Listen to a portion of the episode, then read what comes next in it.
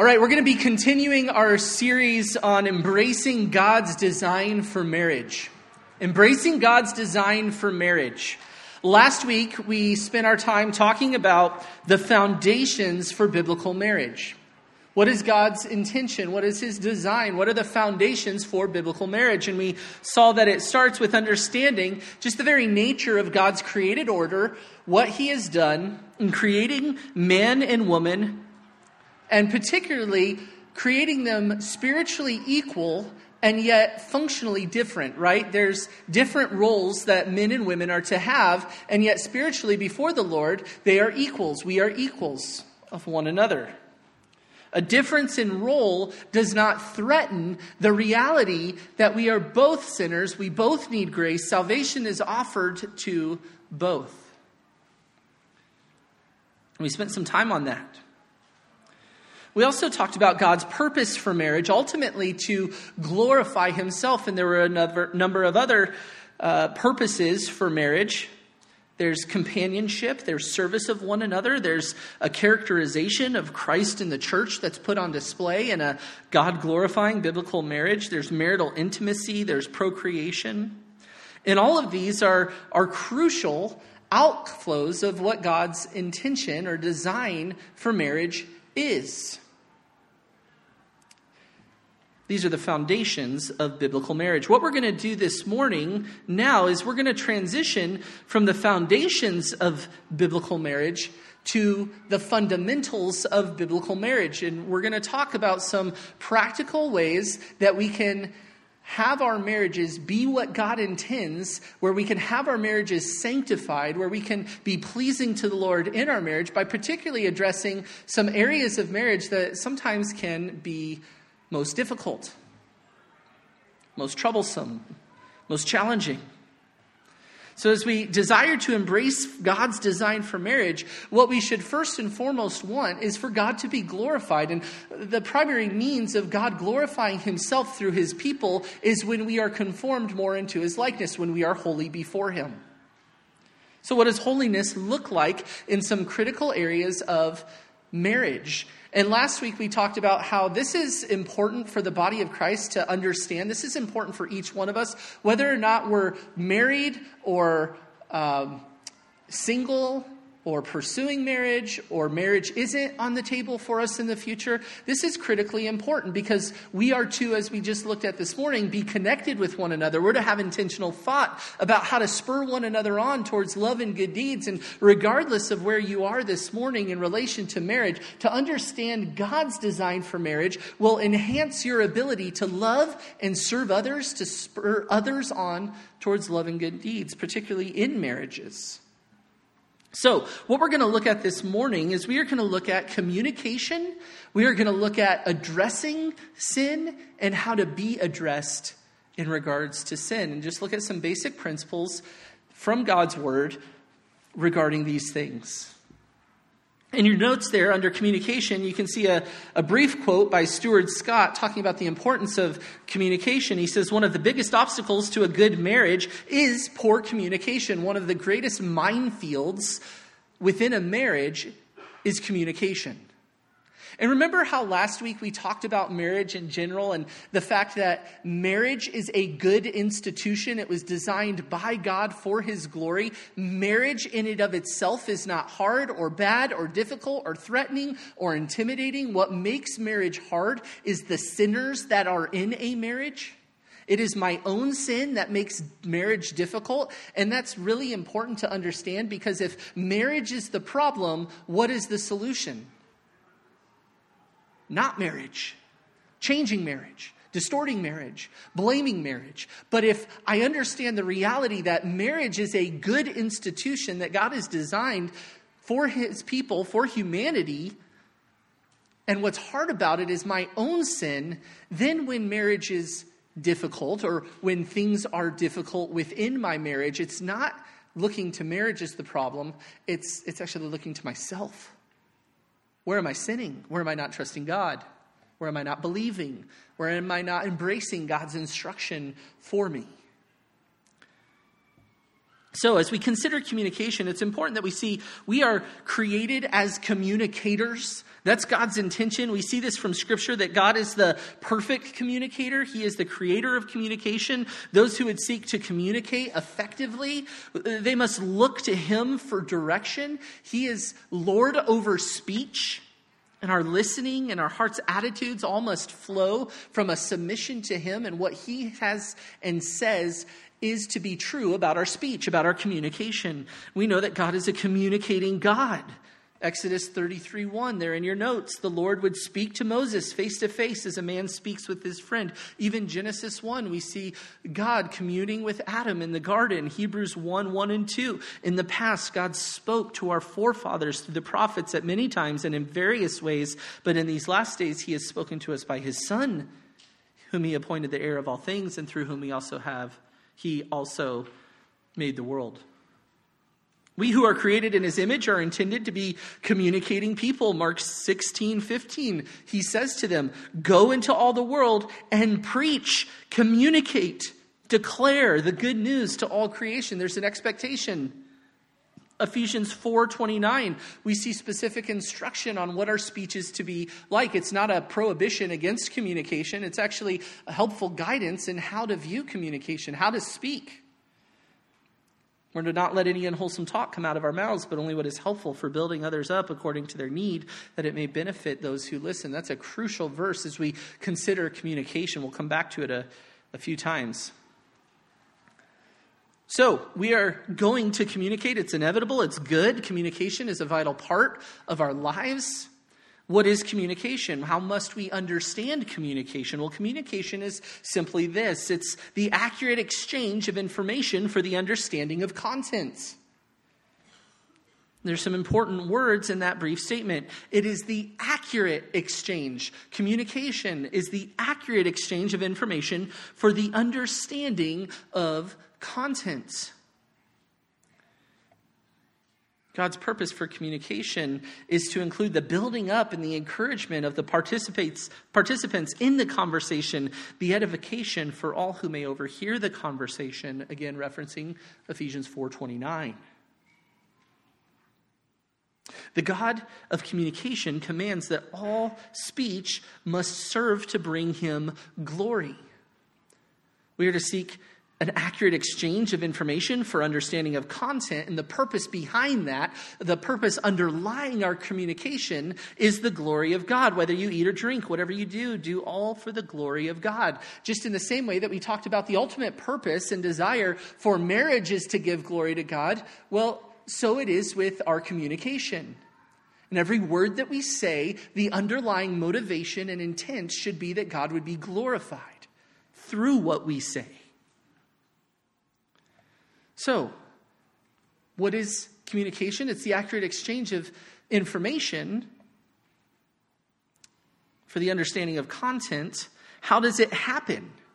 How does communication take place? If we're going to seek to honor God in our communication with one another, especially in our marriages, how is this going to happen? What are the ways that we do this? It's important to understand these. If we're going to seek to glorify God in our communication, we must understand the ways that we communicate. Well, first, we communicate with words. Right? That's probably what comes to mind most frequently when we think about communication is our words. Psalm 17:3 I've resolved that my mouth will not sin. With our mouth we communicate. We have the capacity to sin, we have the capacity to glorify God. We also communicate with our tone of voice. If you're a parent, you know this to be true. There is a way to communicate a sobriety of the moment with our tone of voice. A lot can be communicated with our tone of voice. This is why, while in some contexts, texting, instant message uh, can be incredibly efficient, and in some ways, it can be in- incredibly prohibitive to pleasing the Lord. If somebody shares uh, something with you that they learned from God's word, and you respond in a text, wow, sounds like you're really getting serious about your devotion to Christ. Um, and someone's maybe not thinking the best about you, they might read that text and go, wow, seems like you're really getting serious in your devotion to Christ. Oh man, that was harsh. Or they might go, wow, it seems like you're really getting serious in your devotion to Christ. Oh, this person loves me. See, just the simple change in tone can completely change the meaning of what we're saying. This is important to understand. My wife is incredibly helpful for me in this because uh, I enjoy a good conversation, a healthy, loving debate. And what I can um, be unaware of in the moment is that my excitement and enthusiasm can be expressed through my decibels and tone. And she has this way of just gently putting her hand on my knee, and I know I'm up here and I'm communicating things that I don't intend to communicate about this issue, and I need to bring it down here. I need to come back down to earth a little bit. Um, we need that. We need to understand that our tone of voice can communicate dramatic, dramatic things. One way where this is critically important is in our care for one another in, a moment of need or help, encouragement, even admonishment right? We can use our tone to be a bully. We can, we can use our tone to help another recognize our presence in that moment. Or we can use our tone as an act of service to help others recognize God's presence in that moment. We need to con- give consideration to these things. We also communicate with our body language, right? We see that from the very beginning, Genesis 4 5. Then the Lord said to Cain, Why are you angry? Why is your face so downcast? Or why has your countenance fallen? Communicate with body language. Somebody comes to us, brother, I have a concern. I have some things I'd like to address with you. what is it? Well, that speech wasn't honoring to the Lord. All I, all I asked was a question. No, you, you communicated much more with your body language.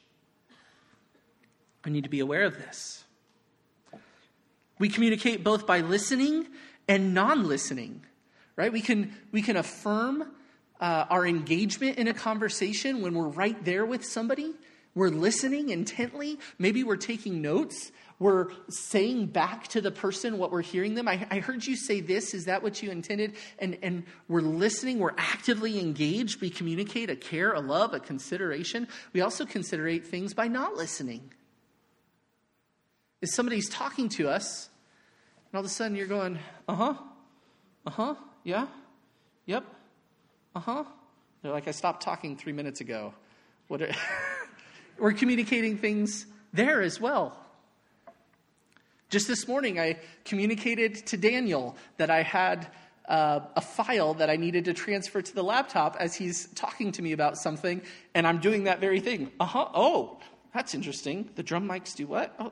he's like, oh, I'm interrupting something. I didn't have to tell him that explicitly. He could tell by my poor listening. And thankfully, he was very gracious and kind. Tanya, I'm sorry. I heard something like this. Is that right? Yes. And then he kept, kept going and helped me out. So, so we communicate by listening or not listening. We also communicate with our actions, right? We communicate in how we respond with what we do with the information that we've heard. We communicate uh, how we think about somebody's thoughts or ideas or what's important to them. If somebody comes and says, It's really important to me that you don't interrupt me when I'm trying to communicate how I'm feeling about something. You go, oh, okay, I hear you. And then they go on to say, and it's also important, you're like, oh, let me stop you right there. Well, now you've just done the very thing that they asked you not to do.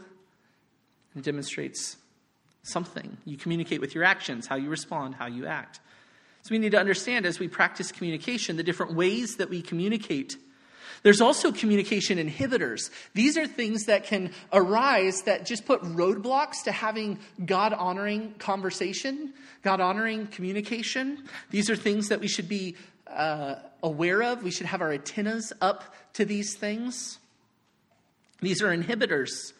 Uh, one of which is sarcasm. The root of the word sarcasm is, is a Greek word that it's where we get that word sarcasm that actually means tearing or ripping of flesh. That's the imagery uh, of, of that word that that brings. Sarcasm being a tearing of the flesh. And just think about that when you respond with sarcasm. What are you doing? You're nipping, you're tearing at their point. You're trying to throw something back in their face, and oftentimes it's disguised in a way that you can try to get yourself off the hook. I was, I was just joking around. I was just joking around. Sarcasm oftentimes is a communication inhibitor. There's a place for sarcasm, but you better be very, very careful with how you use it, when you default to it, and when you're communicating with one another to respond with sarcasm to try to, to try to coerce or, or make a point or defend yourself. That, that is not pleasing to the Lord. That is an inhibitor. That is a stumbling block. That is an obstacle to having effective communication. I think it's important to realize that the call for God honoring communication is one that is beneficial to all who hear. And one of the extreme dangers of sarcasm is that sometimes all who hear doesn't always have the context of that sarcasm. And it can be easily misunderstood. So think about that in your home. If you're trying to have a fruitful conversation with your spouse and you, you use sarcasm and your children hear it, but they don't have context for where that sarcasm came from, you, you can actually be uh, an obstacle, communicate things you really don't intend to your children. So sarcasm is an inhibitor. Also, lazy listening. What is this? This is someone who's just waiting for their turn to talk. They check out mentally. They're not interested in what the other party has to say. Something has happened or someone has said something. They fixated their mind on this thing that now they want to respond to, and everything else that's being said is just in ear, one ear, out the other because they're just they're lazy, they're ready, they're they want to say what they have to say. This is really easy to do in a, in a conflict, in a confrontation, in something with your spouse where you're trying to work through an issue. Maybe you're trying to defend your way of thinking. You're fighting for your preference, which just the premise of those conversations is already backwards. But you're getting in, involved in this conversation, and your wife says something, and you're going, Oh, that's not true. She doesn't understand the situation. And she's keeping talking, and you've just shut down your listening. It's unhelpful. Excessive talk. Excessive talk. Uh, uh, this is someone who has a motor mouth. They, they, they have a motor mouth about past problems, or they continue to go on and on after they've made their point. This person, all, in all of these things, the person lacks self control. But this person, especially, doesn't have a, an awareness of the moment, lacks self control to actually make their point and then engage in effective communication, they're far more interested with demonstrating their point, with defending their point, with justifying their point. And so they talk on and on and on and on. And, uh, you know, I did this because this, and then this happened, and this happened, and then I went here, and this happened, and this happened. And you can't, you can't even have effective communication because they've just opened up 10 different things in 10 seconds. Where do you even start to respond? Can we rewind back to this thing you first said? They can't even remember what they first said. Excessive talk or exaggeration. This is, this is something, for some reason, comes very naturally to many of us uh, and, and is really unhelpful in having God honoring conversation. This is statements such as you always or you never, right? I, I know that in our marriages, we wouldn't fall into this kind of temptation. Maybe our kids would say this with one another, but we're much more mature than this. We would never say to a spouse, I always take out the trash. Can you do it? Or, you never help clean up the dishes after dinner. It's really hurtful. And all of a sudden, we try to demonstrate our point by making these sweeping, extreme statements that aren't true. It might be how we feel in that moment, but it's not true. This is a an inhibitor to effective communication. Or not using self responsible statements. This is where we look to our circumstances to try to justify what's going on around us as opposed to taking personal responsibility for what's going on. It's, it's where you should have done this or I did this because you did that. You're supposed to be my helper. Well, I'd be your helper if you were a lot better leader. That's not helpful. We must replace those types of statements with self responsible statements. I will do this, I'll do that. Instead of making declarative statements about the other thing, you can say, you know what, when this circumstance comes up like this, it makes me feel this way. I'm not sure if that's reality, but this is how I feel. Can you help me understand what's really going on here? So, those are a few. I'm sure we could spend all afternoon talking about the ways that we put up obstacles to having effective communication, but these are some core ones for us to consider as we're thinking about communication that honors God. So, let's put this together a little bit as we're considering uh, these inhibitors and what's going on here. What are some of the negative impacts of poor communication? What are some of the positive impacts of good communication? Well, as we contemplate our communication with each other, some of the negative impacts of poor communication are as follows God will not be honored by a good testimony for Christ, right? We bear Christ's name as Christians, and if we're failing to communicate in a way that is pleasing to the Lord, we are bringing reproach upon the name of Christ. Also, the relationship will be superficial and strained if we have poor communication, if we don't accurately exchange communication about what we're thinking, about what we're doing, about what's important to us, about where we're at with things, our opinions, our attitudes. If we can't effectively communicate that with our spouse, there will either be a, a superficial level of communication, not the intimacy that God desires within our marriages, or it will be strained because we're constantly feeling like we're trying to pull out from one another what reality is. Discord, conflict will be common. Issues will remain unclear and unresolved. Right? Have you ever had that? Poor communication, a difficulty with getting out on the table what you think or feel about something exists.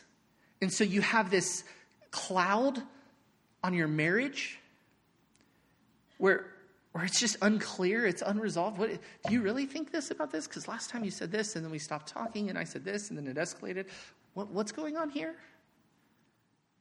You can never actually resolve the conflict or the issue that remains. Or wrong ideas will remain uncorrected right? If you have poor communication, if effective communication is not taking place, you might linger in a misunderstanding that brings severe implications into your uh, care for one another, your fellowship with one another, your intimacy with one another, and it just lingers because these wrong ideas aren't corrected. And typically, wrong ideas fester and grow and breed more wrong ideas. Bitterness will set in. Miscommunication, misunderstanding is a fertile soil, is fertile soil for bitterness. Wise decision making will be thwarted, right? Decisions that you come to together as a unit where the husband is sacrificially wanting to serve and bless his wife, and the wife is wanting to be a helpful uh, helper for her husband, respecting him and submitting to him, how God intends those types of uh, issues that may come up to be resolved through a, a loving husband and a submissive wife are hindered because of poor communication. I thought you wanted this. Well, I, I, I said I wanted this. I didn't understand that. Well, I alluded to it. I didn't get that. And then also, the temptation will be great to communicate with another person outside of the marriage, to, to run to others with a heart of discontentment or complaining or escape or reprieve, as opposed to embracing the one that God has brought into your life to be your partner, your companion, to have a, a oneness with, a deep intimacy with. And all of a sudden, your marriage looks more like two teams opposing each other, and you're bringing others to support your team as opposed to being one team seeking to glorify God. I heard a, uh, a story once of a young couple went through premarital, got married, went on their honeymoon, and were just miserable all of their ideas of how wonderful marriage would be and how great the honeymoon would be were thwarted. It was heartbreaking. They come home, and the wife, upon getting home, calls up her father, says, Dad, Daddy, it's so hard. It's, it's not going right. It's not what I expected. Dad, I just want to come home. And the father said, Sweetheart, I love you. You are home. Click. now, I'm not advocating that as a father, but I do agree with the principle. she was trying to run away from her marriage for reprieve. That's not God's desire. That, that's not his intention for marriage. That's not a God honoring response to run away from any difficulty, from any hardship, much, much less to run away or to think that an escape from our spouse, whom we are to humbly love and care for as we care for our own body, is the right solution. Does that mean that a, a moment or a brief time of collecting your thoughts to think rightly is inappropriate? No.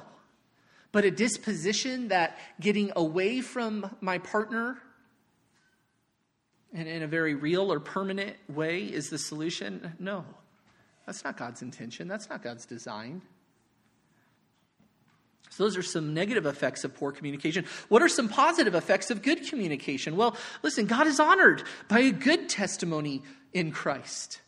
In the same way that we as Christians bear his name, and when we are disobedient to Christ, we bring reproach on his name, we also have a way to, to show him and demonstrate him as the great Savior that he is. We can honor God by a, a good testimony for Christ. What a joy. What a privilege. And here we see that really the core of our, of our marriage is not personally us it's about glorifying God, remember? And so when we are positively uh, communicating, when we are communicating in the way that God desires, the effect is that it accomplishes its intended purpose, which is to glorify God and make much of Christ. The relationship will be strengthened and meaningful when we have the accurate exchange of information, and it is a blessing to one another, and we're communicating in the way that God desires to build one another up, to encourage one another. Well, then your, your marriage is strength, strengthened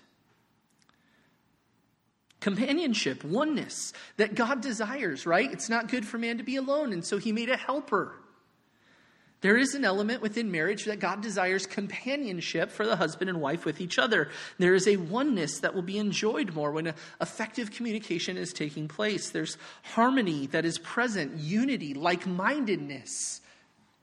Similar to what Paul calls for the church to be of the same mind and the same purpose can happen in our marriages, and it's a, a sweetness, a positive effect. Problem issues can be clarified and resolved. Maybe even today, you have something lingering in your marriage that has just kind of been sitting there, and you haven't been able to get your hands around it together, and you faced obstacles and challenges and trials. Listen, effective God honoring communication can be a great aid to help release that burden, to overcome that obstacle to deal with the problem, to address the issue, to clarify it, to resolve it. There's hope for that.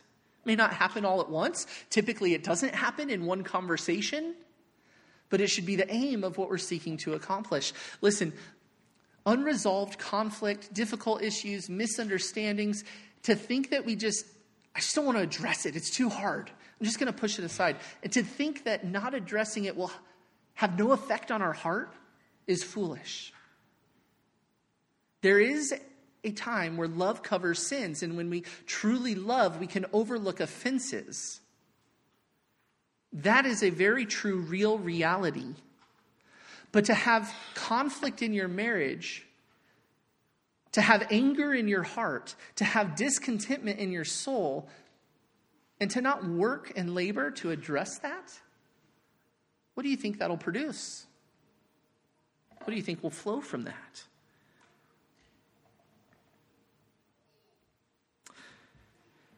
Wrong ideas can be corrected.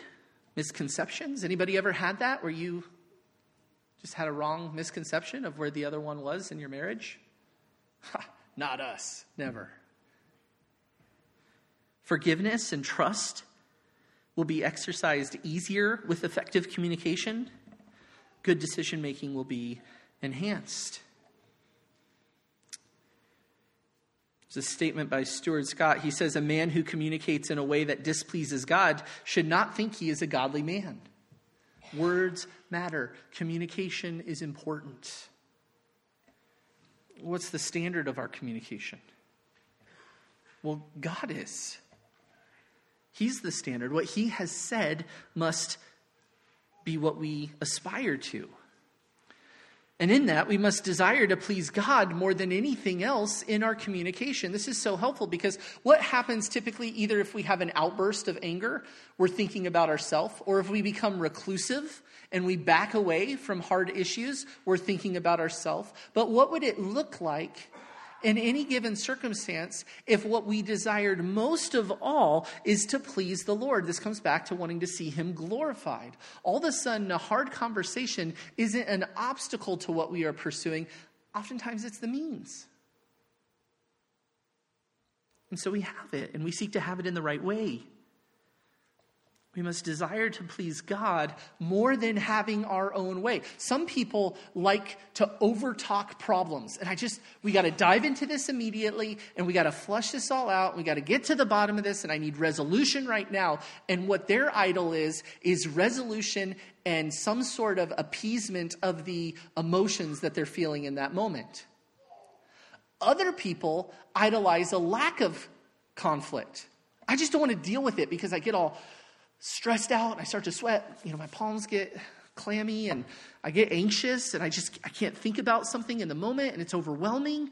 And both of those things are wrong approaches. And it takes self-control, it takes the grace of God, it takes a spirit-filled life to be able to overcome our natural dispositions so that we can communicate in the way that God desires, so that we can please God in those situations, so that we can have within us that eagerness to want to endure whatever we must for the glory of God. It's the same idea of being willing to pursue hardships and slander and persecution because what's most important that we glorify God to miss out on a promotion for righteousness because you know what? I'm not going to compromise my morals. I'm going to do what is pleasing to God. You know what? I'm going to have a hard conversation because I'm convinced it's what's pleasing to God. 1 Corinthians 5 9 says, Therefore, we also have as our ambition, whether at home or absent, to be pleasing to Him. What a great reminder, right? If you're in uh, conflict, working through an issue, seeking to bring resolution to a challenging thing in your life, to just pause in that moment of anxiety, in that moment of unrest, in maybe even that moment of idolatry, and say, you know what, can we just can we just pray together that God would help us together to have as our, our ambition in this moment to be pleasing to the Lord? I just I need to be reminded right now that that's what's most important and pray together. Help each other. We must desire to please God more than anything else. We also need to be humble.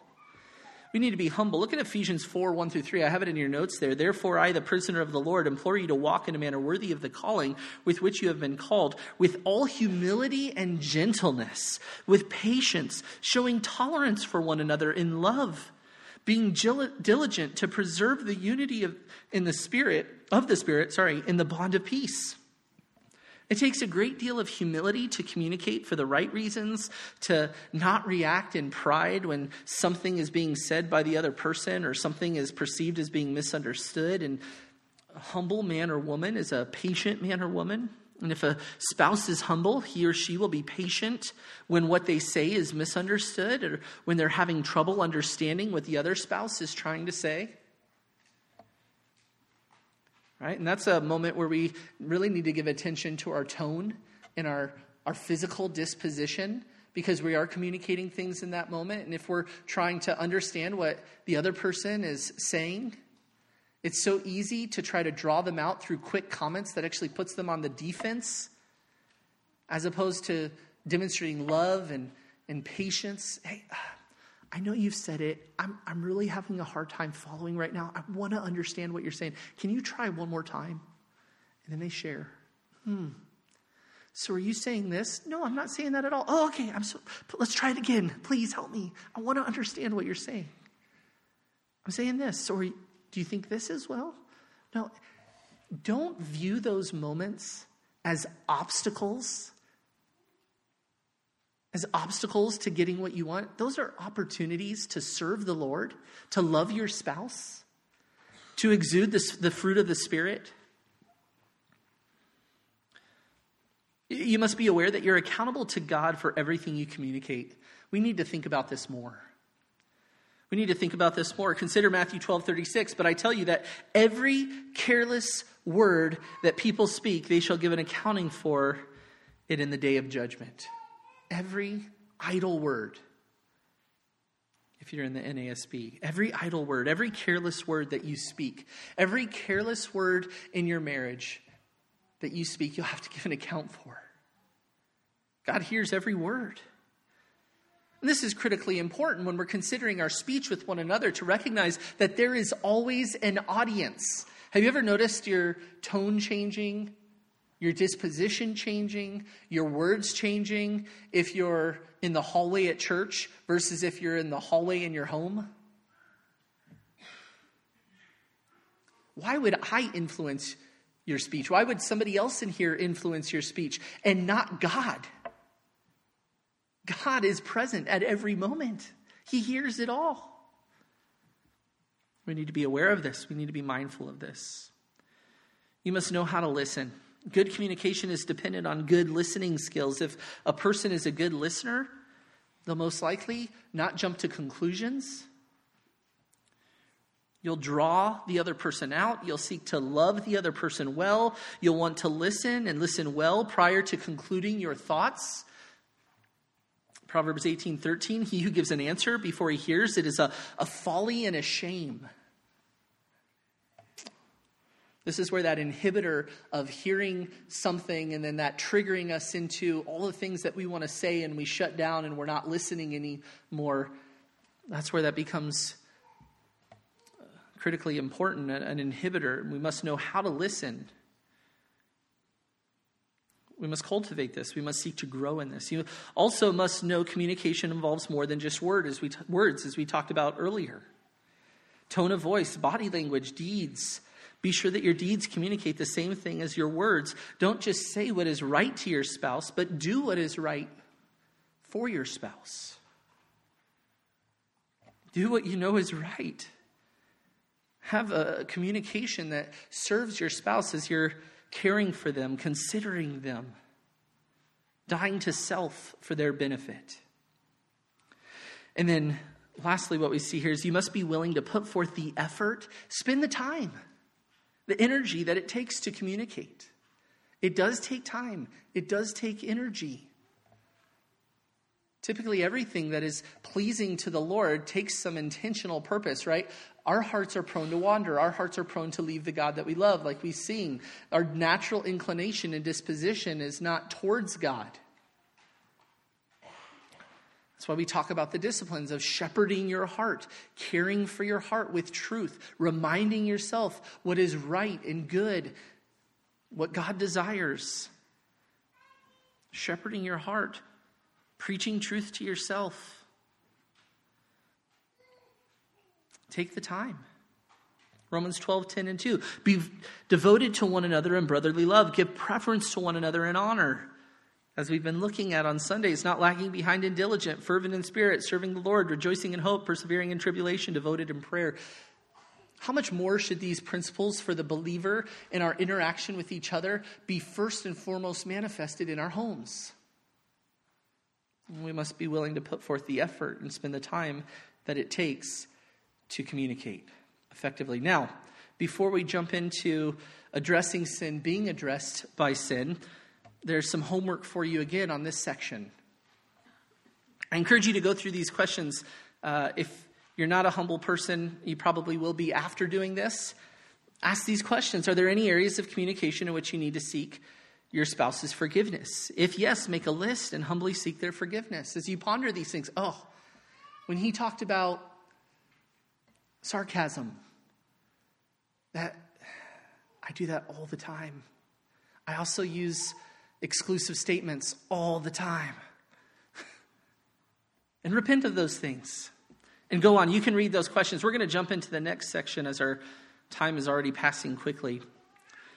We're going to talk about addressing sin in the marriage relationship. As we're considering communication that pleases the Lord, one of the areas where it's easy to get hung up in our communication, so if you've got this, I want to glorify God, an area that's particularly challenging is communication, and an area that's particularly challenging in communication is in talking about sin. Well, that's where we are now, addressing sin in the marriage relationship. First and foremost, it's important to just understand all husbands and wives sin. Just get that out there on the table. Captain Obvious up here.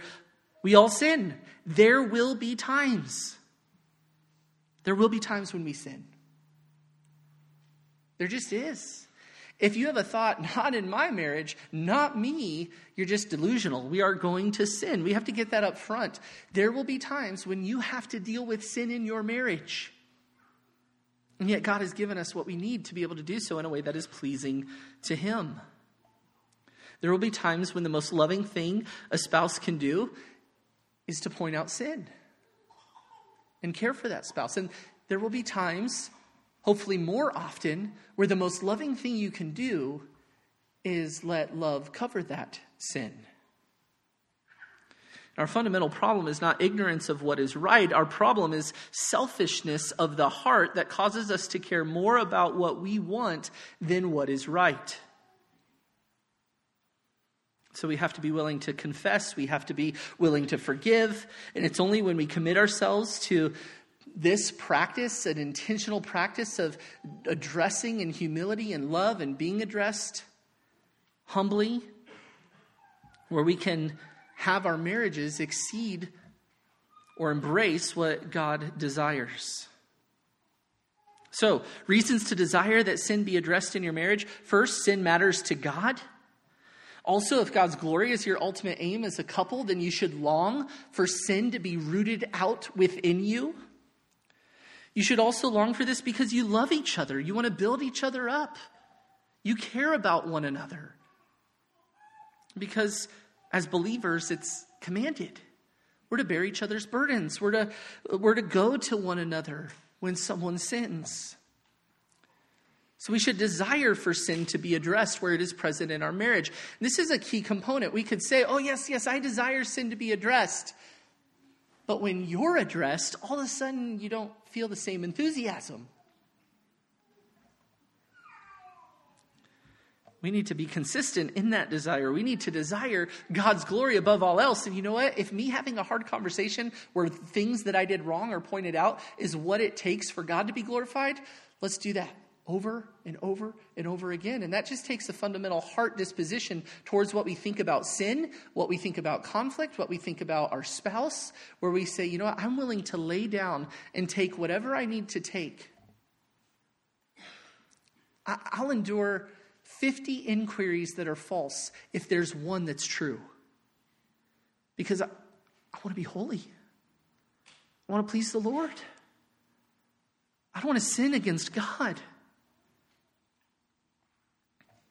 So, how do we address this sin in our marriage? Well, we need to know that the issue is indeed sin. If we're going to go to our spouse with an admonishment, we have to be careful that we don't have a standard that is higher than God's. We can't go to our spouse with an admonishment that is rooted in our preference. So, if you're going to care for your spouse in a loving way in regards to sin, you need to know, be diligent, be faithful to know that this indeed is sin. Don't presume that we know what is right. Don't presume that we know our wife's motives. We need to investigate. We need to ask questions to draw out our spouse. We need to understand not only the action committed, but the heart behind it. As we lovingly care for one another, we also need to start with assuming the best in our spouse. Hope all things. Don't run to, they did this, therefore they must have had these motives. You have these motives, you need to repent. No, assume the best. We also need to look to ourselves first.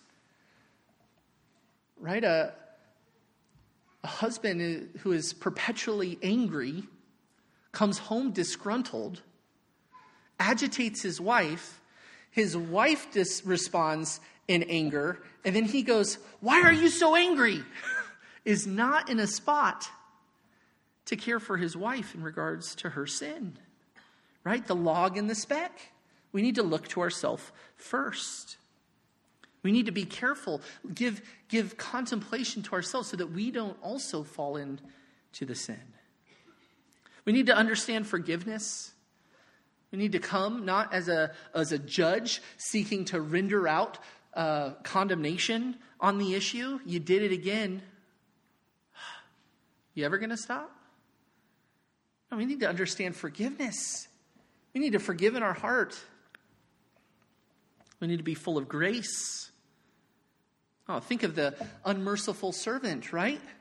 Whatever your spouse has done against you, whatever sin you have seen in your spouse, is nothing, nothing compared to what you have done against a holy God. Start with that. Start with that. Be more concerned for their holiness than your vindication. Help your spouse identify a path for walking in repentance. Don't just bring about a you sinned, you shouldn't do this. Help aid your spouse in pursuing repentance. What might this look like? Husbands, you come home, you're exhausted, your wife seems impatient with the kids, and you come alongside of her and you give her a hug and you thank her for her labor of love, for embracing the role that God has put before her. You tell her how much you appreciate her. You might even say, It's clear that it's been a, hard day. I'm so sorry you've endured that. Why don't you go just take some time with the Lord? And I'd love to take over dinner preparation. Okay? Advocate for your wife's holiness. Make obedience to Christ as easy as possible serve, love, care sacrificially. Be patient. Right? God is so patient with us. He doesn't reveal to us all sin that is in us and demand of us perfect repentance at, at every moment, right? He, we're not fully sanctified in one moment. If God laid bare all the wickedness of your heart right at this moment, it would just be overwhelming. Right? Be patient. Change can take time. Walk humbly alongside your spouse. And then live a life that demonstrates that you're for your spouse. This is so helpful in your marriage. Love your spouse well at all times. Encourage your spouse. Build up your spouse. Point out God's grace in your spouse. If your spouse isn't a believer, simply thank them. Demonstrate love to them. Honor your spouse. Care for your spouse.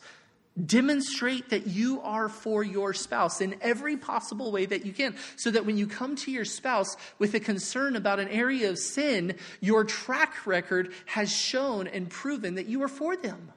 You want what is good for them. You're not coming out of discontentment or anger or selfishness. You're coming because you care about them. And you know what? The whole of your relationship actually reflects that. Husbands, in the way that you sacrificially lay down in service of your wife. Wives, in the way that you humbly submit and help and embrace your husband's godly leadership. And then keep it private, right?